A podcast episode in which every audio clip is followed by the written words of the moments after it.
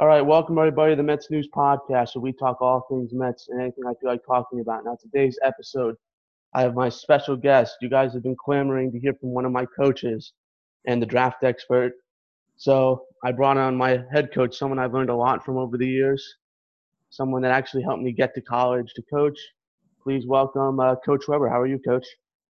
I'm hanging in there, Ben. Um, tough times these days, and uh, but we're hanging in there. Yeah, I mean, right now we should be getting ready to play the districts. yeah, yes. But uh, tough pill to swallow. tough, you know. We put all that time in to get prepared, and didn't get to kind of see where we were we were at. What can you do? Yeah, I know. Um, so I wanted to get your perspective on the different levels of the game because I mean, as you know, the game is always changing especially this year, we got the sabermetrics in a little bit more. I just wanted to get your perspective on that because some of the guests I've had on the podcast really like the sabermetrics. Other people don't. When I went down to spring training, I talked to Terry Collins, and he said the managers don't have enough to do once you get to this level. So I was just wondering what's your perspective on all of that? Well, we we kind of felt like as a high school staff, a lot of our players were getting exposed to the you know analytics at showcases and you know and and different college coaches are really looking at it um, when they they want to talk about players. So i think it was our idea that you know we need to evolve as well. So we wanted to kind of dabble in it a little bit see if it had any value to us. Um, the one thing with high school is our you know our sample size is pretty small. So um, it might not p- play as well in high school but you know things like bat speed and you know spin rates and things like that are are items that college coaches are talking about. So exit velocity. So we just felt like it was important for us to to kind of stay in tune with the times. And I, I, don't know how much value it will add yet but you know not having the season kind of hurt us in that in that regard. But um, you know we just wanted to try it see if we feel value in it. I've i've talked to a lot of players, former players of ours, um, some couple former professional players, and mostly those guys are my age or a little bit younger than me. Um, and and there was mixed results. A lot of them didn't believe in it. Um, a lot of them thought it was just you know a number that you like certain things you can't measure. So they valued the things that you can't measure more than um, some of the things you can measure. So uh, it, will be interesting to see how it plays out. I do want to try to add, you know, we did a lot of stuff hitting wise this year. I do want to try to add pitching to our arsenal next year um, for the high school program. I will I will say looking at the bat speeds and stuff is pretty cool because I've always wondered what it actually is. To get a glance at it sort of was kind of cool for me at least. And I've spoken to my college coach about it. he's like he's getting more adapted to it. The younger people on his staff I'm actually the youngest, but there's one that's 21 and I think one that's 26 that's on his staff. They're really into it, so it's going to be interesting to be on the guy that sort of was the one that got a little exposure to it. Who's really interested in into what I got to see and stuff. Yeah, the thing you can't measure though is is heart and in toughness. You know, you can have the best bat speed in the world, and if you're not competitive, you know, you don't, don't have that that burning desire inside of you um, it doesn't really matter. So I think, um, you know, in high school, we're kind of, it's not like we're recruiting players. It's not like I can say, you know, I want players in a certain percentile of certain aspects, you, you know, so we're kind of, you know, the, the, neat, the neat thing to me about high school is we're dealt cards and we have to figure out the best way to make a team out of it. And, and I think college guys can kind of, you know, pick and choose a little bit more attributes that they want. So um, it'll be interesting, and I'm I'm looking forward to, you know, obviously staying with the times. That's the important part. Definitely. I mean, especially from the people I spoke to down in spring training, the the sabermetrics now is really becoming a big part of the game. Um, I was surprised to know that shifts were a big part of it too. That they want to legalize shifts. That's what um, Terry Collins said, which I just don't understand because I think that takes a lot of you know, perspective out of it, a lot of game planning. And now that's why I don't want the DH to lead the National League. Do you want the DH to come to the National League or? Uh, I'm I'm a traditionalist. I I don't like to see the I don't like the DH. Um, I just like the strategy of the pitchers at bats. You know, when you're gonna when you're gonna take him out to pinch hit for him. You know, and and the value of a pitcher that can actually handle himself in the batter's box, whether that's bunting or hit and run or slashing or you know. So I'm more of a traditionalist in that I don't really like the DH. I understand why they want to do it, but I also think you know pitchers don't have the you know the risk of going to bat themselves i think it opens them up to be a little bit more you know willing to hit guys and uh, you know that kind of aspect because they never have to step in the box themselves. So i think i would like to see it's you know the dh go away. I certainly understand why they do it because they want runs and they want to keep some of these players in the league longer you know if they can't get on the field. But um you know that's where i'm at. I I want the DH to stay in the National League because, like, the moments like the Bartolo Colon home run, and I, maybe it's because the Mets pitchers can actually hit, but I, when Jacob DeGrom doesn't get any run support and he has to hit like two home runs to win the game, or Noah Syndergaard, I'm just someone that enjoys it. Of course, it takes away the strategy. I watch American League games when the Mets aren't on, and I'm like, wait a minute, when are you going to double switch? Oh, wait, you don't have to double switch. Yeah, it's tough when you get to that sixth fifth, sixth inning and your pitcher spot's coming up and he's pitching fairly well, but you might be down a run or two. Do you take them out? Do you hope that you can uh, scratch a run here and keep them in? You know, I think all that adds to the job of the manager and it and it plays into the value of a manager. Um, and personally, you know, I'm a Reds fan. Michael Lorenzen, I think, is you know what he's doing with like starting in center field and relieving games have you know i just think that's awesome and i think uh, you know it's it's more like a, a, little league game or a high school game where the like a pitcher can be an athlete too and uh, so I, I i like to see the pitchers hit definitely i i, I just can't see the national league not having a pitcher hit it's going to happen this year with the abbreviated season but i'm scared that the commissioner is going to say, "See, it worked," and then they put the DH. Yeah, I think you're right. I think you're onto something there. I think it could happen. Doesn't mean we have to like it, but it could happen. But you're you're a Reds fan, and I wanted and when uh, Gabe came on the podcast, who's a diehard Philly fan, I asked how he would feel how the Phillies are going to do. So, how do you think the Reds are going to do this season? Well, I think the the you you know the sports teams that I follow, and and traditionally they're usually fairly good. When, certainly when I was younger, but the Reds, it's been a long time since they've been competitive, and they finally have spent some money to put what I consider a competitive team out there.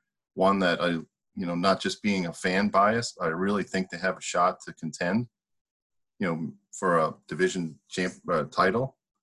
So it's kind of frustrating that it, the season's not happening. Um, you know, a shorter season means you know maybe the best teams don't win it. You know, the shorter the season, the more luck comes involved, or if somebody gets hot. So, you know, it's baseball to me.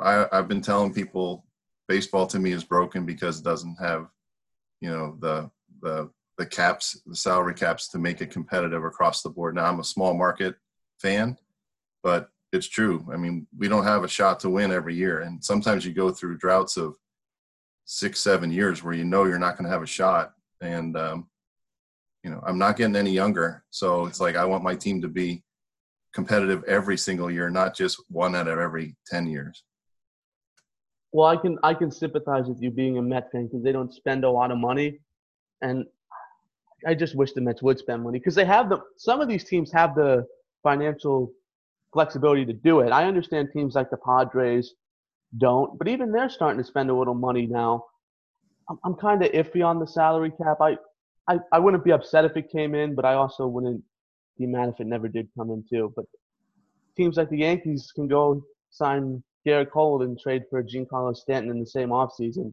And I I see how people get aggravated about that.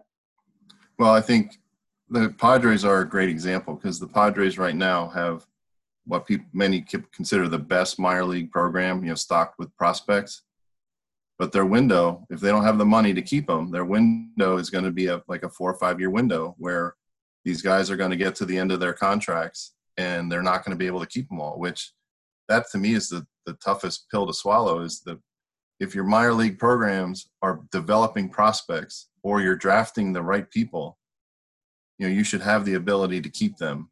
And in this in this setup, you know, you can keep them until you have while you have control of them. But as soon as you don't have control of them, you know, the Yankees and the Dodgers and those teams are just going to come in and take the best of your best, and and you start over again.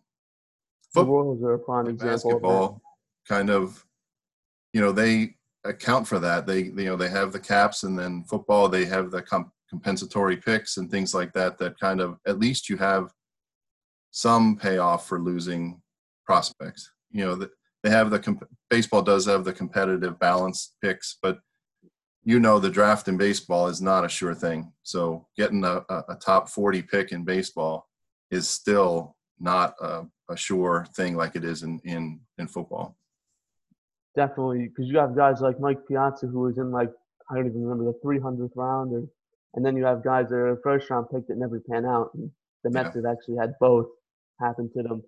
Now you're a coach. I've said many times I'm mad about none of the Astro players getting suspended, especially Altuve. I just want to get your thoughts on that. Well, I think I'm going to have a different opinion than probably most people that you've talked to. Um, to me, coaching and athletics and sports, you know, competitive sports, um, is all about finding advantages. Um, so uh, it's all about how you get that advantage, and I think how you re- relay it to your players. So I know that the, the Astros kind of crossed the line with using video, um, but I, I, don't have much of a problem with it beyond that. The, as a coach, I think you're you're always trying to find an advantage. I know personally, I'm always on the my radar is always up trying to figure out advantages with anything I can get. And I'm also monitoring what I think the other teams have advantages on us about. So um, there's teams, you know, we throw signs, you know, we throw a lot of signs. There's teams that I know have our signs. Um, there's teams that we know their signs. And it's a it's always a trying to find an edge. And when it gets to be crossing the line, that's when the rules come in. You know, there's lots of rules that have been put in place as times go on um, to take a, take those things that people feel are really unfair away. So, you know, if they would were found that they were had their players, you know, with earpieces in or the clickers on their chest like they talked about, that would be a completely different story to me. I think that's way over the line. But they you know they found the signs which you know they used the the video which is bad but they still had to communicate the signs to their batters which the other teams could hear as well. They could have picked up on it. The batters still had to hit those pitches which is not an easy thing to do. Um, and now people found out about it and they and if the, the consensus is that's over the line they'll they, they'll put more rules in place to take that away and and we move on. But I don't have as big of an issue with it. You know, every era of baseball probably had its cheating. Mm-hmm. Talk about the shot heard around the world. You know, that was tipped a, a, tip pitch from a light from the scoreboard. So it it's not something brand new. Um, but I, I don't have as hard of feelings towards the Astros as other people do. I think people are probably more upset that they didn't think of it themselves. Hmm. and I can tell you, we have. I think one of my favorite stories to tell along these lines is when um, I first started coaching high school. I was an assistant um, with Coach Galusi, and we were playing Easton, which is one of our local rivals, and we figured out about halfway through the game that their first base coach was tipping the pitches, our pitches, to their batters. But we were doing well. I mean, our pitcher was kind of shutting them down. So we knew that they knew, but we were doing well. So we kind of let it ride and we won that game. And then we, we met them later in the year, the last game of the year where they needed to win it to, to advance into the playoffs. We were already secure in the playoffs and we had the same pitcher out there. And for the majority of the game, the coach was still tipping the pitchers to the batters and our pitcher was still getting them out. And we had a, a parent who was a former coach coming down to our dugout and kind of say to us, hey, their first base coach is tipping the pitches. And Coach Galusi and I looked at each other. We're like, yeah, we kind of know, but we're doing well. Like their batters don't seem to be handling getting this information. But we decided to change the signs, and the first base coach stopped tipping the pitches, and our pitchers started getting hit around. You know, so it changed when their batters were trying to think about what their coach was saying and trying to hit the baseball. They couldn't do it. But once they went back to just seeing and reacting, they started hitting us. So it's not that great of an advantage. Now, I will say this a professional hitter is a lot different than a high school hitter. So I can't speak to that part, but um, I'm not as strongly against what happened than than most of. And I've heard your guests talk about it. I've heard you talk about it. I'm just not that fired up about it. Yeah, exactly. The, the one thing really that, that fires me up is like now that you take a look at the Hall of Fame and they won't let Pete Rose in, and I'm I'm a guy that's like, well, Pete Rose is betting on his team to win. Why why can't he go in? I just he's I think the best hitter that ever played Major League Baseball. Yeah, I mean you're you're certainly talking to a Reds fan here, and and certainly grew up in that era, you know, of the Big Red Machine and, and Pete Rose and Joe Morgan, and you know, gambling was a big thing. It, it, it hurt the game in the in the early 1900s, and that some of those rules were put in place because of that. But uh, you know, imagine today with all the legalized gambling, and if somebody you know, imagine also like the NFL with everybody that has a fantasy football team that plays in the NFL.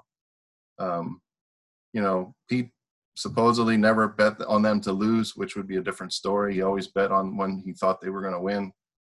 And, you know, I just think what he's done for the game has definitely outweighs what he has done against the game. So I, you know, I'd certainly vote, vote for him to be in the Hall of Fame. And I hope they don't wait till he passes away and then put him in. Well, one other thing I don't like about Major League Baseball is they they don't mind dragging him out on like a Reds day when they bring back the team, and then you see he's out there signing on for for fifty dollars you can go meet Pete Rose, and it's like, well then put him in the Hall of Fame already. If you're already if you let him in the Reds Hall of Fame, you have to let him in the Major League Baseball Hall of Fame. That's just my opinion. Yeah, and Pete's his own worst enemy at times. You know, he says some things that get him in trouble, but I agree with you when Major League Baseball needed him, they they they drag him out on the field and make a make him a big part of something, but they won't let him coach the game. You know, be an instructor in in spring training. You know, any of that. He he has to pay his way into games and and even the MLB network had him on as a host for a while. So it's like he has things to offer and and I don't have a problem if his plaque has an asterisk on it and it says, you know, was banned due to gambling. It it actually might be a educational piece that kids can learn going down the road. That why is that there? You know, what did he do? And then people can explain why it was so bad. But what he's done for the game, you know, Charlie Hustle and, and the way he played the game, uh, I think it deserves to be recognized. Well, as Barry Bonds and Roger Clemens numbers go up, and I'll say this as a Met fan, Mike Piazza was also around steroids too, always had his name around it. Once Barry Bonds goes in, he's only two percentage points away, and he has four years left or three. I think you have to put Pete Rose in. I mean, he cheated too, in a way, and he gets everything good for him. And he was allowed to coach the Marlins as a hitting coach. that's that's very true. Yeah, I, every era has its like you know it's different, and every era has its uh, ways of getting an advantage. It goes back to that, and you know, when they first happen, uh, I think people are really shocked by it.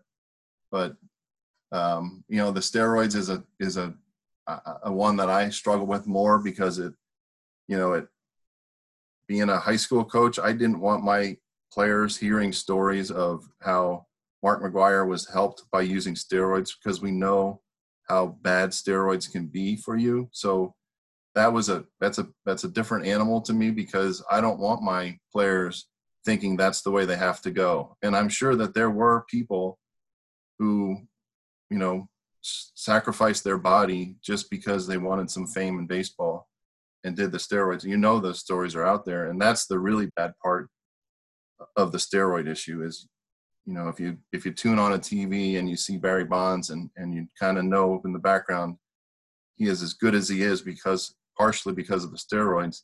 then young kids may follow that as as a way to get to the big big leagues, and that's that's a dangerous thing.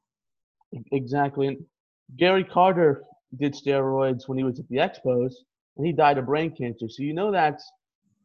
I think that had partially something to do with it. His family said because I was watching a documentary on the Mets SNY channel, and they said, "Well, he did it up until the last season he played, and and he got sick later in life." And I just, it's not worth it, in my opinion, steroids.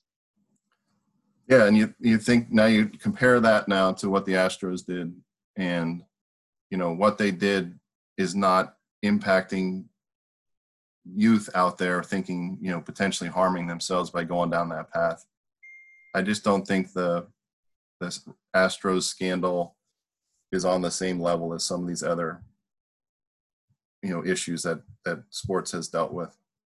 And okay. I could be wrong, but you know, I like I said, I I just think it's your responsibility. If I'm in that stadium now, I know it's hard to hear, but if I'm hearing banging, I'm starting to think, well, what is that? What is, and then I start putting one and one together or two and two together, and eventually, you know, you're gonna figure it out. I would think. I would hope, and and if you figure it out, the cool thing about sports is you can use it to your advantage, and that's another thing that, like I mentioned earlier, I know teams know some of our signs. And if I can beat those teams and I give them what they think is an advantage, I'm going to wait till a time where I need that advantage and I'm going to use those signs against them. I'm going to use them, use that when they think a fastball is coming. And they've been thinking that for a couple years now, and we didn't care about it because we could still beat them. But when I need that advantage, we're going to switch those signs that, that, day or in those critical moments and let them think something's coming when something else. So I'm going to use it against them. And that's why I don't really care about switching them up at the moment. You know, mm-hmm. who knows and who doesn't. We think we know, I should say, but we have a good idea. We, hey, I, have been there and we've been winning the past few years when they know our signs. We have the best coaching staff, I say, in the Lehigh Valley. I, when I was interviewed last year after a Legion game, they said, well, "Who do you think has the best high school staff?" And I said, "Ours." And I said, "I'm not just saying that because I'm there, because we have a pitching coach that sent multiple pitchers to the to the MLB. We have a hitting coach that played in the MLB. We have a catcher's coach and also a hitting coach that played in the MLB. And then we have one of the best high school and Legion coaches as our head coach. I mean, that's I just believe that personally.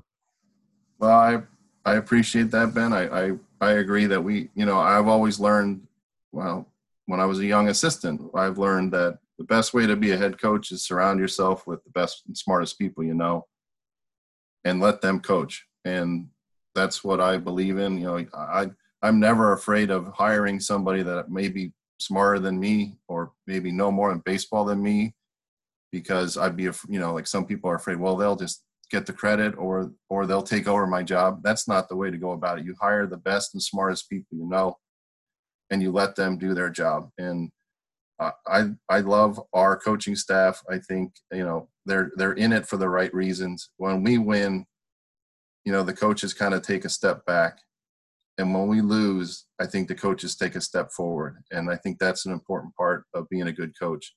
You know if you're there when the when you know they always say i always say players win and coaches lose. And i think that's the way i approach things. When we win it's because we had good players. And when we lose i look at it as i failed. And i think all of our coaches kind of look at it that way like what else could we have done to make make make us better and when we win you just kind of step back and let the players um, have the glory because they deserve it and um, so I'm, I'm appreciative that you say that. You know, there's a lot of good coaches in the Lehigh Valley, but I do like our coaching staff. In my opinion, it, it's a no. We've won the most championships, and I, I'm. You're never going to change my opinion on that. As far as I go in this coaching thing, you're never. Even the head coach before that.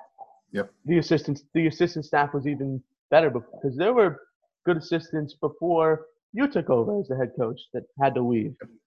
Yes, yeah, we had we've had good people through the program, and I think they all did it for the right reasons, which is important. And you know, and I I don't want to, you know, like the people like saying that people know our signs. You know, I don't want to get.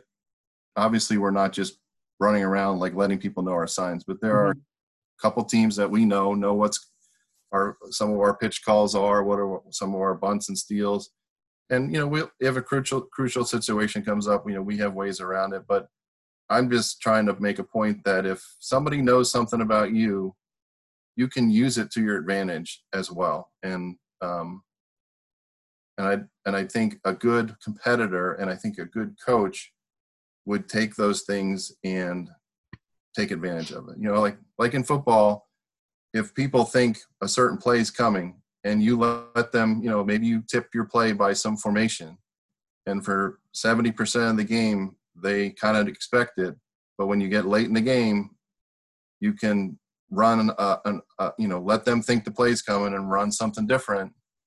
You use it to your advantage, and I think that's what good coaches could do.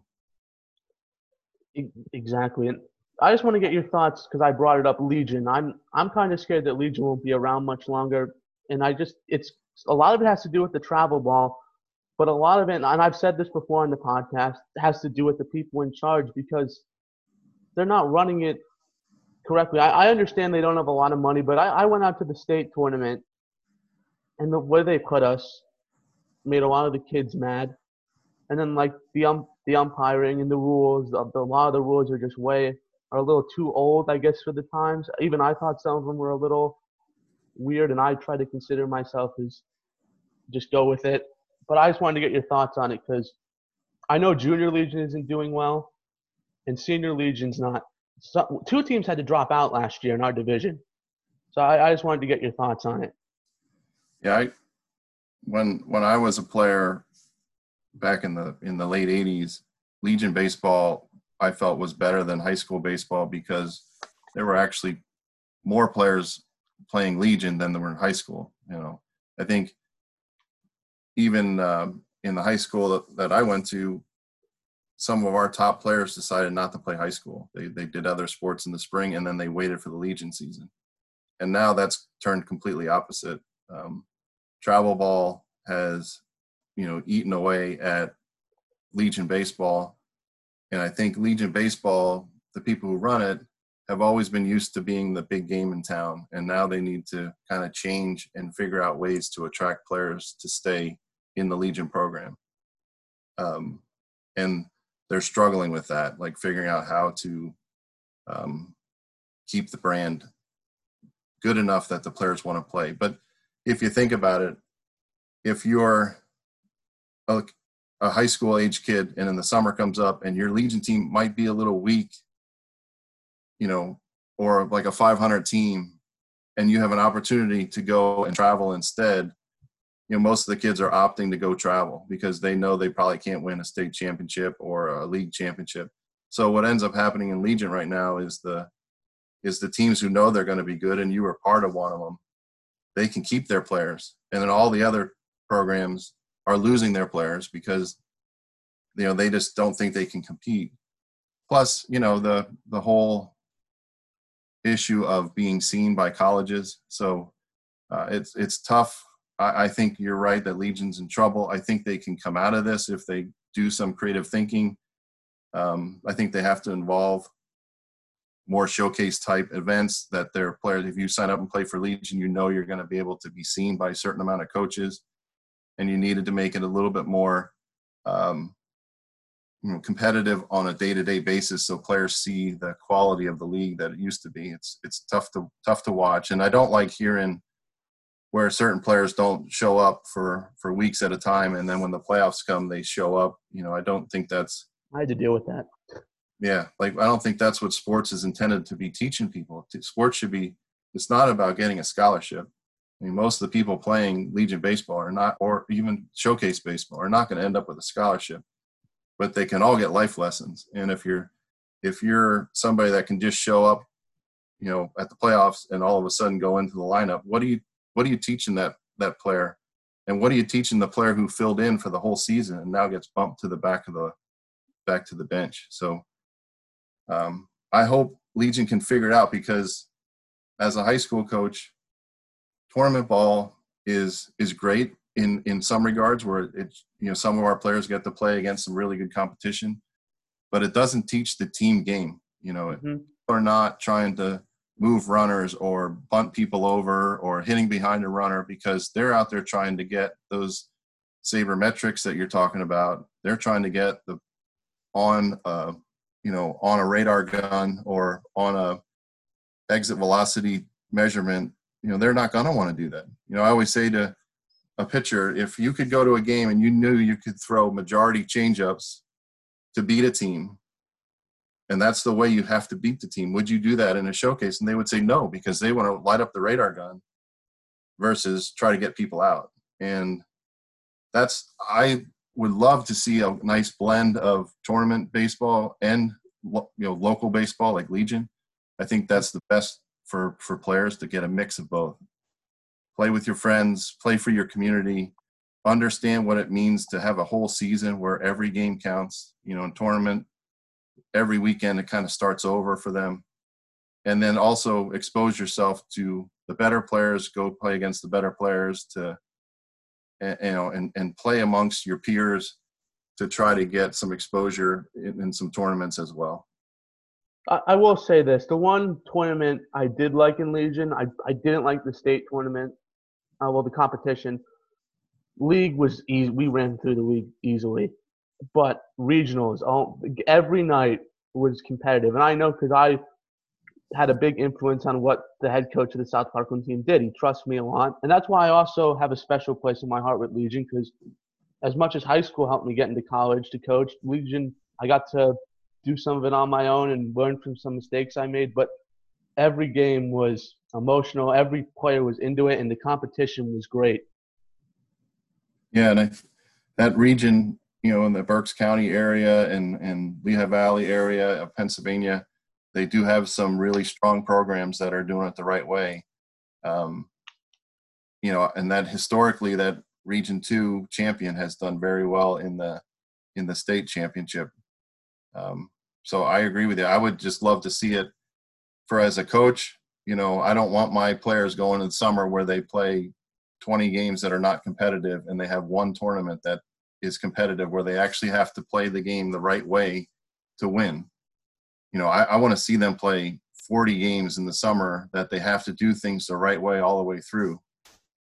And that's what I'm talking about. We need to get those other teams up to the caliber because they used to be. You know, what you're talking about, Ben, the caliber that you saw at that region, that's the way every night was in the Lehigh Valley League, you know, years ago. It was like that every time. Every game was like that. Similar to the way high school is. You know, we can get beat every game in high school. Every somebody can beat us, and I think in the summer, I don't know if you would have thought that.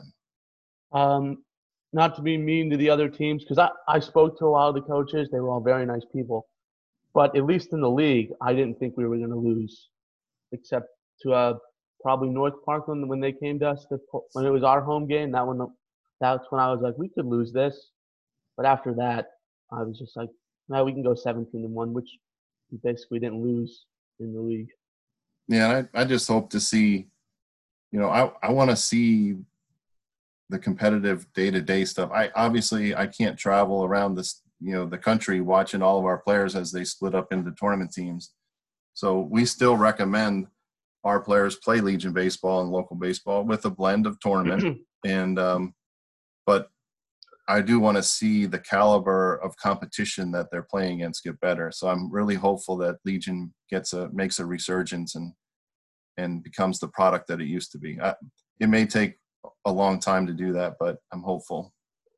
And it's sad because I I want my league to be competitive. I I didn't like those games where we were winning eight nothing and we had no competition. I thought those were boring. I'm a guy that likes competition.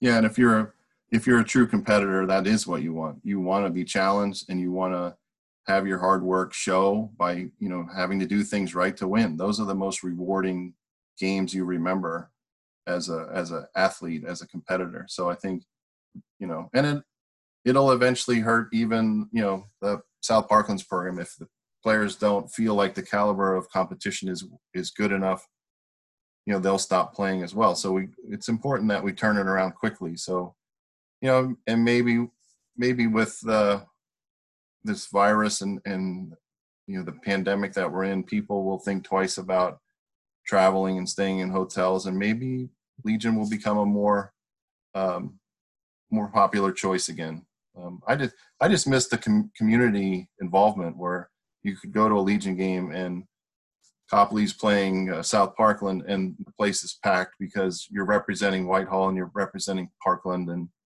um, it just doesn't seem to be that way. It doesn't get the coverage in the newspapers like it used to.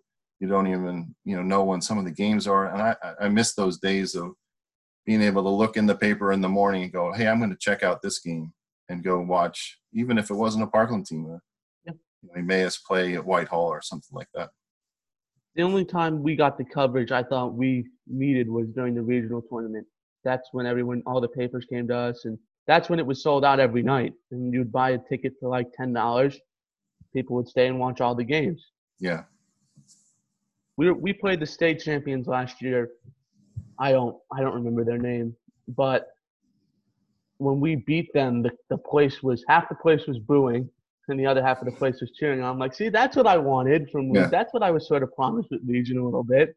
Yes, yes, I agree, and that's what it should be. And I hope, I hope it gets back to that on a you know, on a week to week basis in the local leagues before you have to wait to a regional playoff to to get that experience because that is what you want. You want a packed house with some people booing at you and some people cheering for you and you know and everybody kind of having a good time you know not crossing over the line but yep. you want them to be passionate about it and if you don't have passionate fans it becomes you know a scrimmage basically yeah and it, i just don't know i mean I, i've heard rumors from two people that work with legion that they might want to combine north and south Park, in which I, I don't know about that i mean yeah, why why would you do that? You took two of the strongest programs in the league, and now you're going to put them together.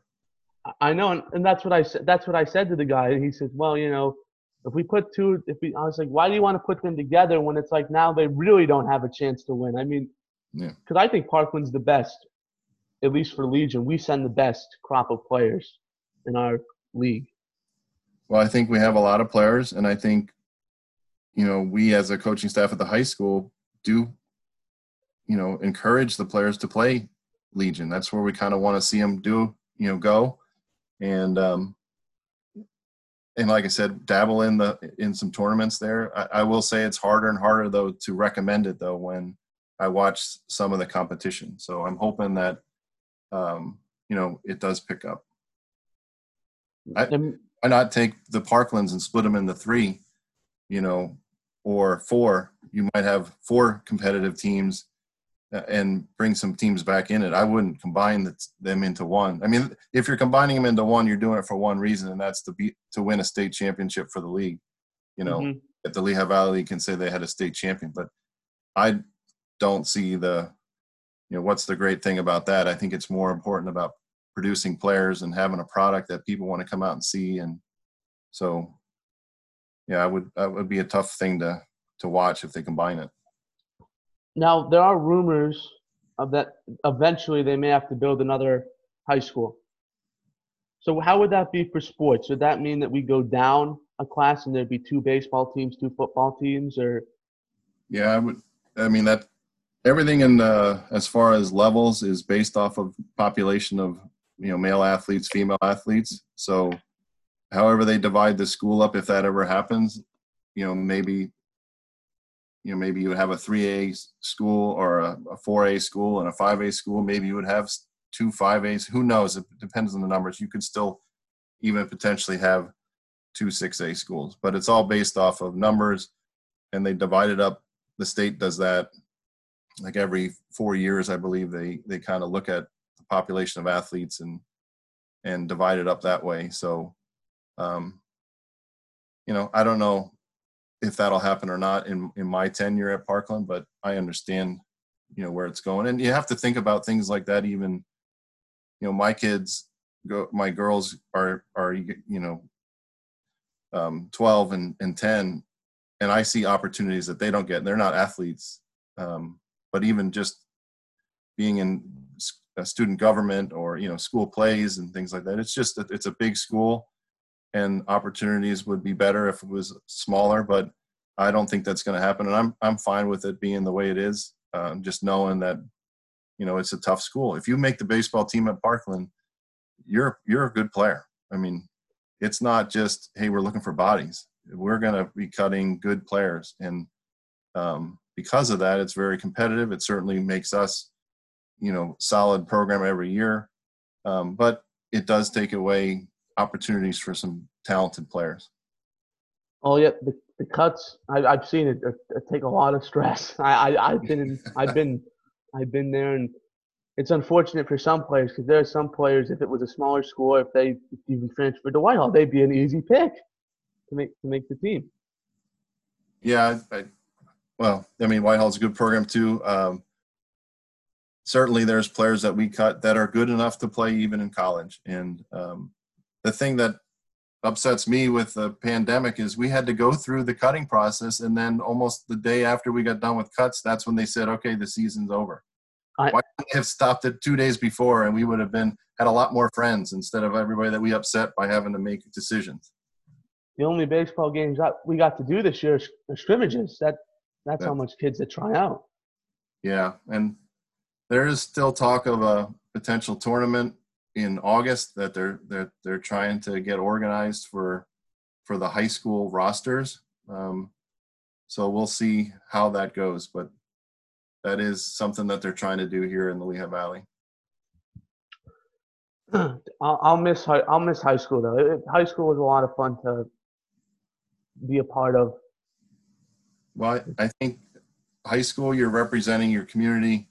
You're you're battling with your friends. You know, I think there's some that just never will happen again for people as they go on. You know, obviously you can go to college and be a part of that program. It's but for many players they won't get that opportunity to play in college.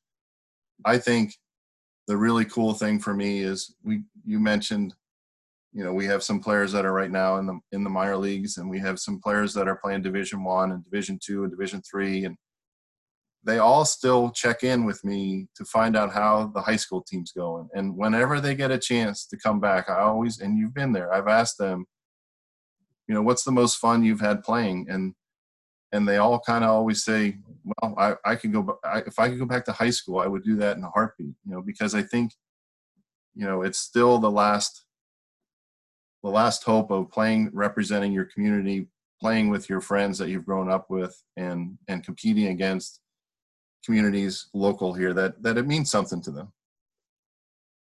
Definitely, definitely. That's why I was the most, but like most upset when we didn't when our season got canceled. I was like, oh man, I'll I'll never get to be around the coaching staff, even even the players, because these are.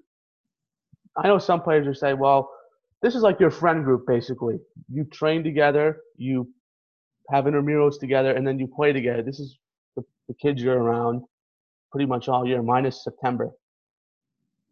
Yeah, and we put them through the worst part of the season, right? We put them yeah. through the lifting, we put them through the intramurals, we put them through the tryout process, we put them through all that stress, and they the players who made it through were going to get to the point where they could get the reward of wearing the uniform and going out in the field, and they took it took that away. Well, I mean, I understand why. You know, the, I should say the the virus took that away. Um, yeah. And for me, you know, you know how much time the coaches put in. You've done it yourself the last three, four years. The coaching staff becomes my extended family. So they're my they're my best friends during during this time. They're my best friends out of this time. But I don't get to see them either. I don't really have that life that um, you know, I, my life in the spring is I go to work, I come home, you know, go right to the baseball field. We have a game or a practice. You then we sit around, we talk about what just happened the game or the practice, then we go home and we text about what just happened at the game or practice, and then we decide what we're going to do the next tomorrow. You know, so that's all that's all gone. So it's like, man, I'm I'm really missing it. And um, you know, uh, this you mentioned that right around now would be our district playoff time, which is my favorite time of the year. Yeah, it's the it's the it's the days that you know you make memories on on days like this, winning games at this time of year. I'd say other than that one where we uh, won in the first round of districts, I guess when I was a sophomore, when we were down and we made that comeback in the seventh. I think going up to I think it was Scranton. That was that's my I guess my biggest memory is because we had the doubleheader and everyone was together. We didn't get home till late, and then we went out and did stuff together. Like that's something like I'll never forget it. I think it was uh, George told me, he's like, all right, now that you're here, you're to have, I'm to take you and then we're to go eat and then I'm to take you home and then we're to call and you're to tell me what, what I think I should do better. I'm to tell you what I think you should do better. And I'm like, well, okay. And then he's like, then we're to sit together and then we're to do our homework together. That's just what I miss the most. Yeah, I, I agree. That's what I mean. Like those are memories that that people will never you know they'll have for the rest of their lives. Those are the days we had to get up that day at five in the morning, get on a bus, drive an hour north to find a field that was dry enough to to play a game on, and then we had to win a doubleheader basically um, to win a championship. And then it was just a great. I'll never forget that day and and all the people who played a part in that championship. And it was outside of you know our our trainer at the time he had a great plan for us as far as how to eat, how to hydrate, how to stay ready for the, the long day. It was it was just really a, a great day for us. And you, and you're right. You come home from that and you you should be exhausted, but you're not because you're so amped up about what just happened. And I think back of that. I see pictures as I'm sitting here in my office. I have a picture of it right here, straight ahead of me, of of us doing the ground rules of that game, and that'll probably never leave my office. That that was a fun game. And then the next round in districts, we had to make a big comeback in the seventh. That that was fun too. Yeah, those are the games I miss. Yeah, you those games are not as much fun for the head coach, but but I understand where you're coming from when you come out on the good side of it. Um, but you know, every once in a while, I would like for us to have an easy win, but we never seem to do that. It's it's too competitive of a league, and um, you know, I have a couple more hair on the top of my head if we would not waited to the seventh inning to start doing some things. Yeah, and then I, I was lucky enough where I got to see some, be friends with the players, and then I got to be in the in, on the coaches aspect, and then I got some good friends on the coaching aspect who I obviously have a ton of respect for. But even right before the pandemic, Coach Spade and I were laughing, and he was we were joking about stuff, and then I'm like, oh well, it's only going to be two weeks, and then they cancel. I'm like, oh man, like I'm gonna, I'm gonna miss that now. Like I thought I had a little more time. Yeah, and uh, you know, I I was not looking for. You know, I, I've I've really come to really appreciate what you bring to the program, and and I've always thought about, man, I do not want Ben's you know senior year coming up because I didn't want that to end, and it kind of just ended without you know an opportunity to kind of even have that senior year. So, you know, but you know, you're always welcome as long as I'm coaching somewhere. You got a spot on the staff if you uh, if that's what you want to do. Well, thank thank you. That that means a lot, and uh, obviously, I've learned a lot from you and the assistants too. I mean, they they put a lot of time with me. I mean, Coach Barron, Coach Spade, and Coach Barthel come to mind. I'm Faust, Coach Faust too. Yeah. Since I he really took me under his wing the one year I was with him. Taught me how to hit fungos. I think you did have a very unique perspective in that you could see, you know, and hear some of the conversations that we were having. And I hope that the one thing you take away from that is you realize how much we care about all of our players. You know, I think decisions that we make sometimes may seem cold to the players, you know, like they just hear the announcement or the lineup on the board. But I think you got to see how much, you know, we want everyone on that roster to succeed. We want everyone on that roster to, you know, enjoy themselves and and see the reward of what they put into. I I would hope that's what you saw, but um, I I did. I, I I did. I saw the how much time and I think stress you put on yourself just to make a lineup because the one to 21 guy, 21 is really good, or whatever, 19, whatever it was. And I even saw it down at the JV level the one time, the one time I was down there. I mean, we have a great JV staff too with Coach Moyer and all those, all the assistants he has. They, they, everyone in the, on the coaching side of the program puts a lot of effort in to make the program the best it could be, and the players too. I'm, yeah, yeah, we have great. You know, we, are a big school, and a lot of times people will say, "Well, you win because of your numbers," and I think that, I mean, there's some truth to that in that we get competition and tryouts, but that diminishes the effort that the players put in. And I don't like to hear that because I know how hard they work and I know how hard we work them. You know, I, I know it's not easy to be in our program, but I do know this. If you get it through our program, you're to know how to play baseball and you're going to play it the right way. And I think generally our guys that go away to play college, the coaches usually come back to me and say, do you have any more guys like that? You know, because of the work ethic and their attitude towards the game. So, um, yeah, it's it's not easy to be on the on, in our program, but I hope you know the rewards pay off, not only in baseball but in life too. And you know, I think our I'm equally happy or satisfied when I hear about a player that made it through our program that's doing well in school or gets a gets a nice job or is doing well in their profession outside of baseball because I know how much baseball and life you know kind of mirror each other. You can really have a lot of life lessons in baseball that um, can help you through life. Exactly, and I another thing I I'm excited. My draft expert, I got to see him every day, third period. So it was like it wasn't like in school I'd get a break. It was once he found out I had a study hall, he's like, "You're gonna come here, right?" And I'm like, I, "Yeah." He's like, "I'll just write you a pass. It's no big deal, and you can come here whenever you want." And it's like the one day I didn't come, I, I forgot to tell him I had a test. He was a little like, "Where were you? You can't just so I, I, I, was lucky in that aspect too. I had a in school coach that always kind of made sure to teach. I will say this: the probably the biggest disappointment to me with the pandemic has been that you couldn't have him on as a guest before the draft, um, because I know how much time he puts into that, and I, I'm I actually spent you know that Thursday, Friday, Saturday of the draft texting with him kind of getting his insight on what was going to happen. And um, I just wish you would have been able to get him on your show. Well, you know, next year you get him on your show. Oh man, he, he was disappointed because I didn't realize you could do this on Zoom yet till just recently. And then I obviously had a test guest on, and that, that turned out good, the quality at least. And I'm I'm trying to get him on. I I, I am. We're working on it a little bit.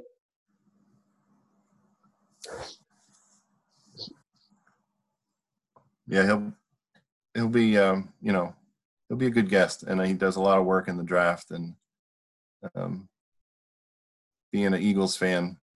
Oh yeah, he, don't remind me. Yeah, he kind of you know his opinion of things changes as as he kind of puts his Eagle hat on, but um, he he had some good advice. I followed his board that he he produced as I watched the draft, and, and he did a good job. So um, I'm anxious to to hear him on the podcast when you get him. Oh, he he's excited. But to, all right, to end the podcast, I always like, like to have a little rapid fire questions that I don't tell the guest. It's about it's not about baseball. It's about your favorite movie or football. So where where do you think the Cowboys are going to be this season? Because experts don't have them being very favored. It's going to be another Eagles division in their eyes. I think that the Cowboys have done a, a really good job this offseason. Um, it'll be very interesting though what this uh, you know the, the pandemic has done to them as far as having a new coaching staff. I think advantage in this situation goes with those veteran teams that return their coaches and their their key players. So i think that'll hurt them a little bit but they did a good job in the draft. I, I think the eagles probably are a little bit ahead of them because their consistency with their coaching and their players. Oh yeah, um, the Eagles coaching staff they always find a way to get their team in the playoffs, even however they're beat up. And like my expert can't wait to tell me that on the podcast. um, favorite baseball team, Major League Baseball team, growing up. Uh, Cincinnati Reds. You know the Big Red Machine, the the Great Eight. That was definitely my team. My dad was a Yankees fan. I was uh, like in the seven early 70s late mid 70s when i was um, a young kid the, the reds were kind of battling the yankees and and that, that they've been my team ever ever since all right you're a Knicks fan i'm a Knicks fan so what is your opinion on the new york Knicks are they ever going to turn it around i don't know ben i don't know i every time i kind of think they have a decent plan going forward things just don't work out for them um, you know and, and I couldn't, you know, they had that Jordan special on. I didn't watch one minute of the Jordan special because of what he did to to our Knicks in his career. I couldn't watch a, a minute of it. I didn't. I avoided it at, at every opportunity I, I had. Me, me too. I have the least amount of all the four major sports. I have the least amount of confidence in the Knicks turning things around than I do of all of my other sports teams. Uh, me, me, me too. And I, it's just because like it's hard to watch. Like I, I get that channel for free, and it's like when I turn it on, I'm like they're they're winning by one point at halftime, and then at the end of the game they're losing by like 20, and I'm like, does, and they always have to change coaches too, which also is like every other year it's a new coach, and I'm like, okay. Eventually, well, they're gonna have to turn it around. Yeah, I, they need something to fall in their place where they, you know, they get lucky with the draft. But I don't know, they they just can't seem to get out of their own way. It's tough to tough to be a fan. And do you think? Do you think needs New York to the the mecca to be rocking and and like competitive games there. That's what the sport needs. It just it's tough to watch. Definitely, the Nets have finally turned it around. But I mean, as much as the Nets are good, they're they're not the Knicks. Yeah, right, right.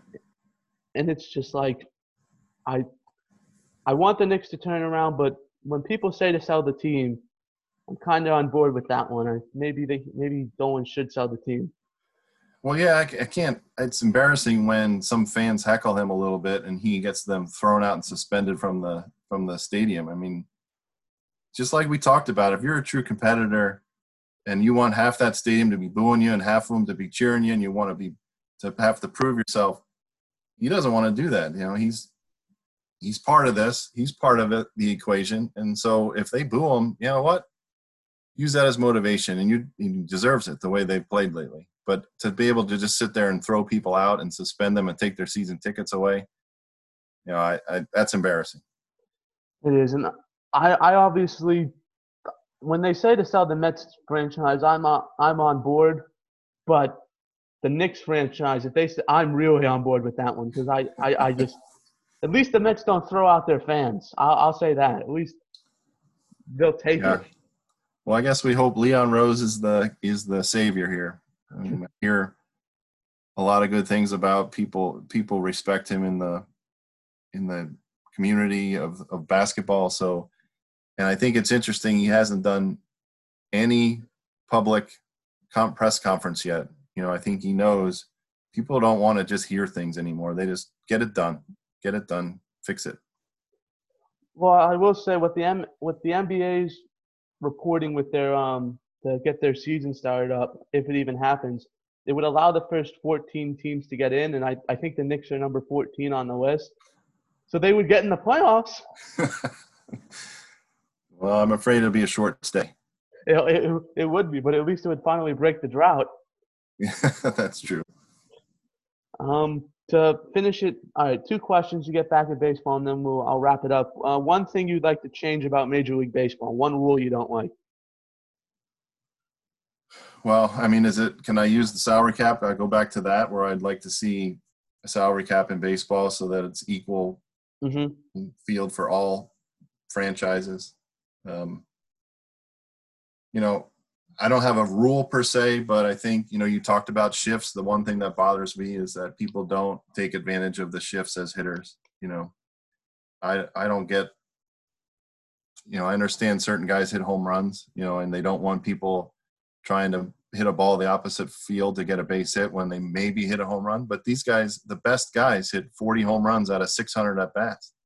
So I would love to see guys uh, have the mindset of, I'm just going to burn the burn the shift and get a base hit and and kind of be on base for somebody else to do some damage. Well, especially with rallies, I'll say this about the shift. I see um guys like does Joey Votto still bunt sometimes to get a base hit? Because he, used to like a few years check ago. swings that he does. Jeff McNeil comes to mind as a Met fan when he has this when there's no one playing third base, he'll just pop a bunt down. I like the bunt personally. I know some of the new players or new fans don't like the bunt. I enjoy the bunt. It, it starts a rally. Yeah, and this guy's before your time, but and he was, you know, wasn't uh, a particular fan favorite of mine. Was but Mike Schmidt was one of the premier players in the league And for those of you, for those out there listening that remember him playing when he was struggling, he was not afraid to drag bunt every once in a while, and it was certainly not his game. But you know, you get a you get an at bat or a hit in the hit column, it helps your confidence a little bit, starts a little bit of a rally, and it's just part of the game that that the guys today just don't seem to want to ever ever do. They just want to swing as hard as they can and try to hit a home run. And you know, and like I said, 40 out of 600 times they do it. Exactly, and it also brings the strikeouts up. And I, uh, I think strikeouts are boring. Yeah. As much as Jacob deGrom does it, and Sonny Gray might do it, it to me, I, yeah. Once a week, it's okay to see a 20 strikeout game from Jacob deGrom, but every day when it's like, oh, well, this is getting a little ridiculous here. Yeah, unless you got a guy like Nolan Ryan who who might strike out 20 in a game. You know, those are the only guys that the strikeout is interesting because they might do something extremely special that day. Other than that, put the ball in play, get some action on the field, get guys moving around the bases, keep the game interesting for those fans. Exactly. I guess my one rule is the DH. I, I don't want the DH to come to the National League. They can keep it in the American League. And I think what's the difference between the National League and the American League at that point? I think it also I want there to be a difference, just one difference of hey, when you come to our stadium for the World Series, your pitcher has to hit.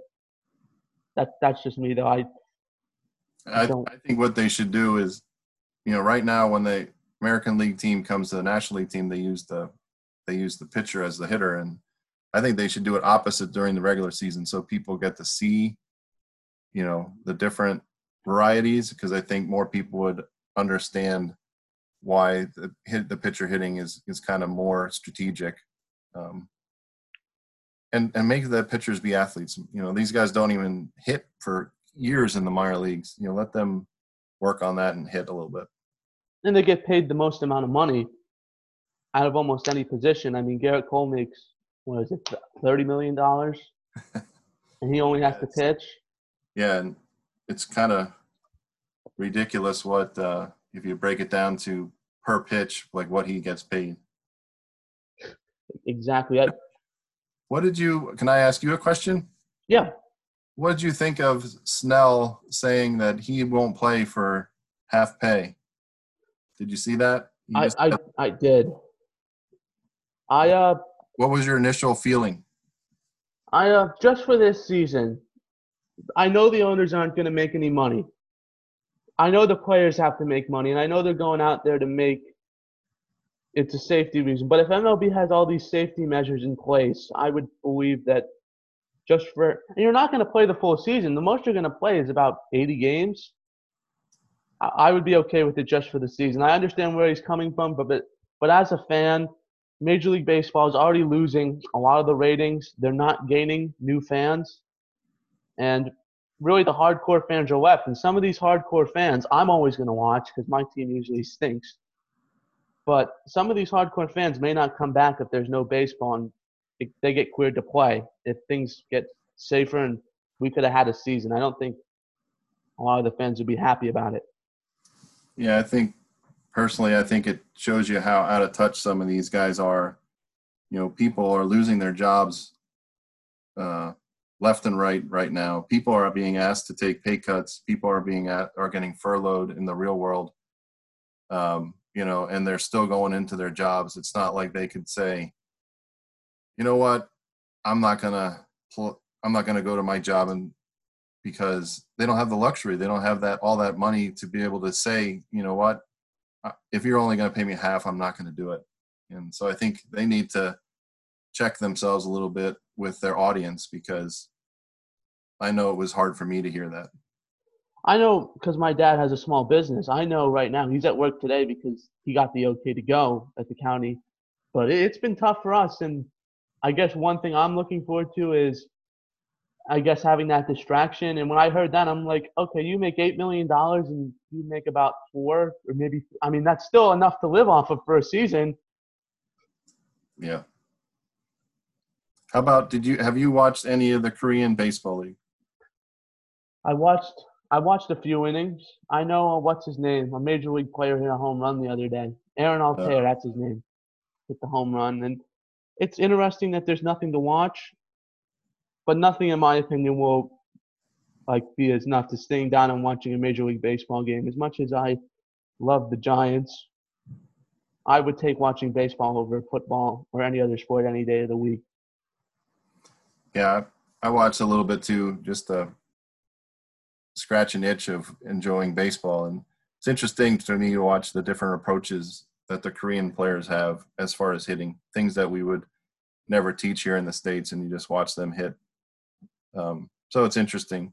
Tough though, listening to a broadcast where the announcers don't have any control over what is being shown on the TV.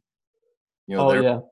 it's it really makes me appreciate the coordination of the producers and what people are telling them in their ear. You know, they're they should they pan to somebody in in the in the dugout, and they have no idea who it is. You know, so they can't even say anything about them. So it, I it, I appreciate the announcers a lot more and the whole production of a of a game more now that I've watched a couple of the Korean games. Um, I, I have watched before this some, some Japanese baseball because all these guys that are coming in, yeah. I do like watching it sometimes because guys like Ohtani comes to mind. He was from Japan. Tanaka. Those guys have, have I think one guy like once said they were pitching since they were 17 years old. And they kind of have the old fashioned way because they pitch a ton of innings and then they come to our league or America and they pitch only six innings and then they end up getting hurt. well, I'll tell you something that's why when when I when, another thing Terry Collins said, which I thought was interesting, he said, you know, kid, if you're gonna get an interview with these guys, you can't say that you want your guys to go nine innings. I know, I know you said you like seeing Johan Santana pitch that no hitter, but they don't throw 135 pitches anymore. And then, and he said that's kind of what cost me my job a little bit because I would argue with him saying, well, these guys, my guys aren't getting hurt and they're pitching a lot. we I was lucky enough as a younger coach to to hear Leo Mazzone talk, um, and we got to ask him some questions after his speech. The you know the great pitching coach of the Atlanta Braves, and um, he was saying, you know, like marathon runners don't practice marathons by sprinting. You know, he was basically a, an advocate of pitching and pitching and pitching and pitching, and you throw on your off days, and you, that's what you should do to keep yourself in shape and so he did pretty good. And I do want to mention another story that he told us going back to the signs. You know, the video cameras caught the signs coming from the catcher in this Astros scandal. He told us that Greg Maddux used to call his games, he would tell the catcher what he wanted to throw by how he caught the throw coming back from the catcher. If his glove was up, he wanted a certain pitch. If it was sideways, he wanted another pitch. If it was, you know, he did it. He called his game by how he caught the ball from the catcher on the previous pitch. So there's different ways of, of signaling games. And you could have, now think about that. He could have known what pitch is coming and his catcher could have put whatever he wanted be, down between his legs and they would have gotten around that Astros thing. Now the fielders wouldn't have known what was coming unless they were watching Maddux too, but that was just a, that story sticks with me. That, that I did not know. That actually is really cool to hear that. I, I think I, I think I told you this story, but I'll tell my audience this story. How I got on the field during spring training was I, I mumbled to my dad. I said, "Oh, Syndergaard's not throwing that pitch correctly." And I think the pitching coach wasn't there. And I think they said, "Well, could you do it any better?" And I said, "Well, if you give me a shot, I could try." And then all of a sudden they they said, "All right, put this jacket on. Give me your phone. You're not coming on with your phone because we don't because this was a private practice." They said I could talk about it. They said, but we don't want anyone to know our signs. You come on and you teach teach Syndergaard how to throw that slider. And I said, oh, okay. I mean, I, I don't want to be rude. I'm not going to get thrown out. He's like, no, no. So then I'm, I'm standing there with uh, by myself. My dad, of course, couldn't come on the field. And Terry Collins says, well, who, who's this guy? and then I said, well, and then like I met Jacob deGrom and he signed my ball for me. And Jacob's really a nice guy. And he says, well, uh, I was a little starstruck. I was like, "Oh, Mr. Collins is an honor." He says, well, "What do you? How how did a fan get on the field?" and I said, "Well, they, they offered." And I said, "I said," and then I told Syndergaard how to do it. And I, I mumbled to Terry, "I'm like, I think Syndergaard's hurt." And he says, "Well, has been complaining about pain, but don't tell anybody." And then two days later, it came out that he needed Tommy John. I was like, "Ah." Interesting stuff. That's uh, that's awesome that you got to be up that close. And I also like that you mentioned the phone thing because, again, it goes back to crossing the line. You can watch my team play all you want. Don't show up at practice. You know, don't try to get stuff. Don't try to film practice. Don't try to watch what we're doing in practice because that's that's definitely going to get yourself in trouble. Yeah, and I, I just like I remember I went up to Syndergaard and I said, and he's like, every pitch he's throwing. So I mumbled him. I'm like, are you okay? And he's like, oh, I'm just kind of my shoulders, my my elbow's just kind of a little lagging a little bit, like there's a little junk in there. And I'm like, well, your slider's just hanging there, like, and it's down to velocity because they let me play with the gun. And I'm like, well, you know, maybe just try to throw a few fastballs to get your confidence back. And he's like, okay, because these guys, every of course, every Major League Baseball player is really good, but these guys weren't up to Syndergaard's level, and they were getting one guy hit a home run off him. I'm like, oh, that's not good. yeah, that's not a good sign. But it, it was fun to talk to Terry, Terry Collins. He spoke to me for about 30 minutes. Not not nice guy. Always speaks to the people, but it was nice to hear from him for a little bit and get a perspective of him because that's someone. As much as he was my manager, I guess growing up, that I'd always hear from. Him. He was around for nine years. So to hear from him up in up in person and not have to deal with the the media asking him the same question and actually ask a few questions that I've always wondered. It was nice to hear from him and yeah. So some of these guys are down to earth. I like you. I was surprised. A lot of the guys were down to earth and were really nice. You you'd think that like they wouldn't be because they've had all the success, but a lot of the Major League Baseball players are down to earth. Well, they're they're people too, and the bottom line is they're they're people just like you and me. You know, they just have a skill set that we don't have, but that doesn't mean that they're not people like us. Yeah, and one last question: What is your favorite baseball memory? Is it like watching growing up as a kid? Well, see, I have a lot because when when I was a little kid, being a bat boy on a, like a Legion team, that was a big deal. Like they only picked you had to be pretty special just to be a bat boy back then. So I have a lot from when I was really a little kid of of I had an older brother who played and some of his teammates. But I would say as a as a fan, you know, not including my playing career or even coaching career, you know, I would say when the Reds won the 90 World Series against the A's, you know, they swept um, the A's. That was pretty. That was pretty fun. I was in college at the time. You know, being able to enjoy the games, watching the games, that was a lot of fun. I'll, I'll, I'll never forget that. I think that's a good trivia question for you. You know, who has the longest winning streak in World Series games? And the answer is the Cincinnati Reds have won eight in a row because they beat the Yankees in 76 and in four games and they beat the A's in 90 what that team. I was watching a documentary on MLB Network. By the way, if you don't have MLB Network, I would recommend for my listeners. I'd recommend getting it because it's just a lot of fun to watch. The the Nasty Boys documentary. I I enjoyed it. I. Yeah, that was a lot of fun to watch that whole season, and I actually went down spring training with a couple of friends the following year in '91. We went to Plant City and uh, stayed at the same hotel where the Reds were at. So um, we got to see a couple games and see people up close. That was a lot of fun. You know, if you're a true baseball fan, when when spring training goes on, try to get yourself down there. You'll get closer in spring training with the worst seat in the house than you'll ever get at a major league game. It's a lot of fun. Well, I didn't have good seats that day, and that that's why we went to go watch the practice actually.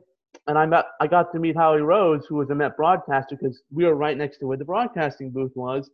And he was running really late, and I said, "Oh, that's Howie Rose." And he, he, he was nice enough to sign my ball. It's a great way to interact with players. Yep.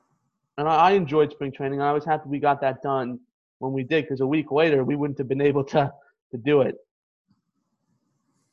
Well, we we have a couple players in the minor leagues now from our high school, and we're hoping that they keep progressing up the chain, and maybe we can go take a road trip and see them in spring training when they're up with the big clubs. Oh, yep. Uh, who is it? Gabe Moser's right down there right now. Yep, and he, Connor he Higgins.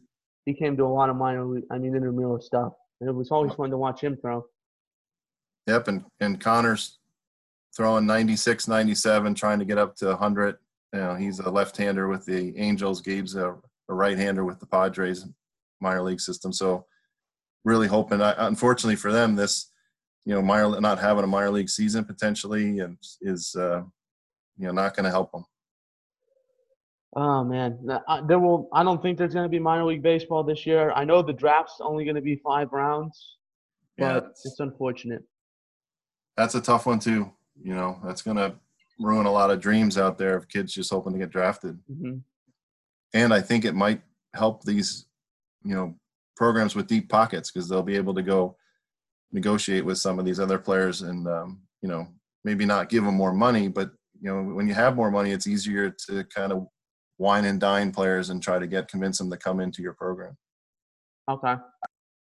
Well, you're right. I mean, the Yankees have what are they worth a billion dollars? The franchise, I think yeah. Forbes said, oh, maybe a little over. And I, I know Major League Baseball wants to do some stuff with the minor league facilities. They don't want them anymore, which I'm totally against. I love minor league baseball. Maybe it's because I have a minor league baseball stadium 15 minutes away from me, and then another one in Reading that's 45 minutes with traffic. I uh I don't want minor league baseball to go away because I enjoy those games. Yeah, I'm with you. I'm with you. I uh, we'll hope we'll hope for the best. I guess we'll see about minor league baseball, but uh, I think we covered everything. Is there anything else you want to say?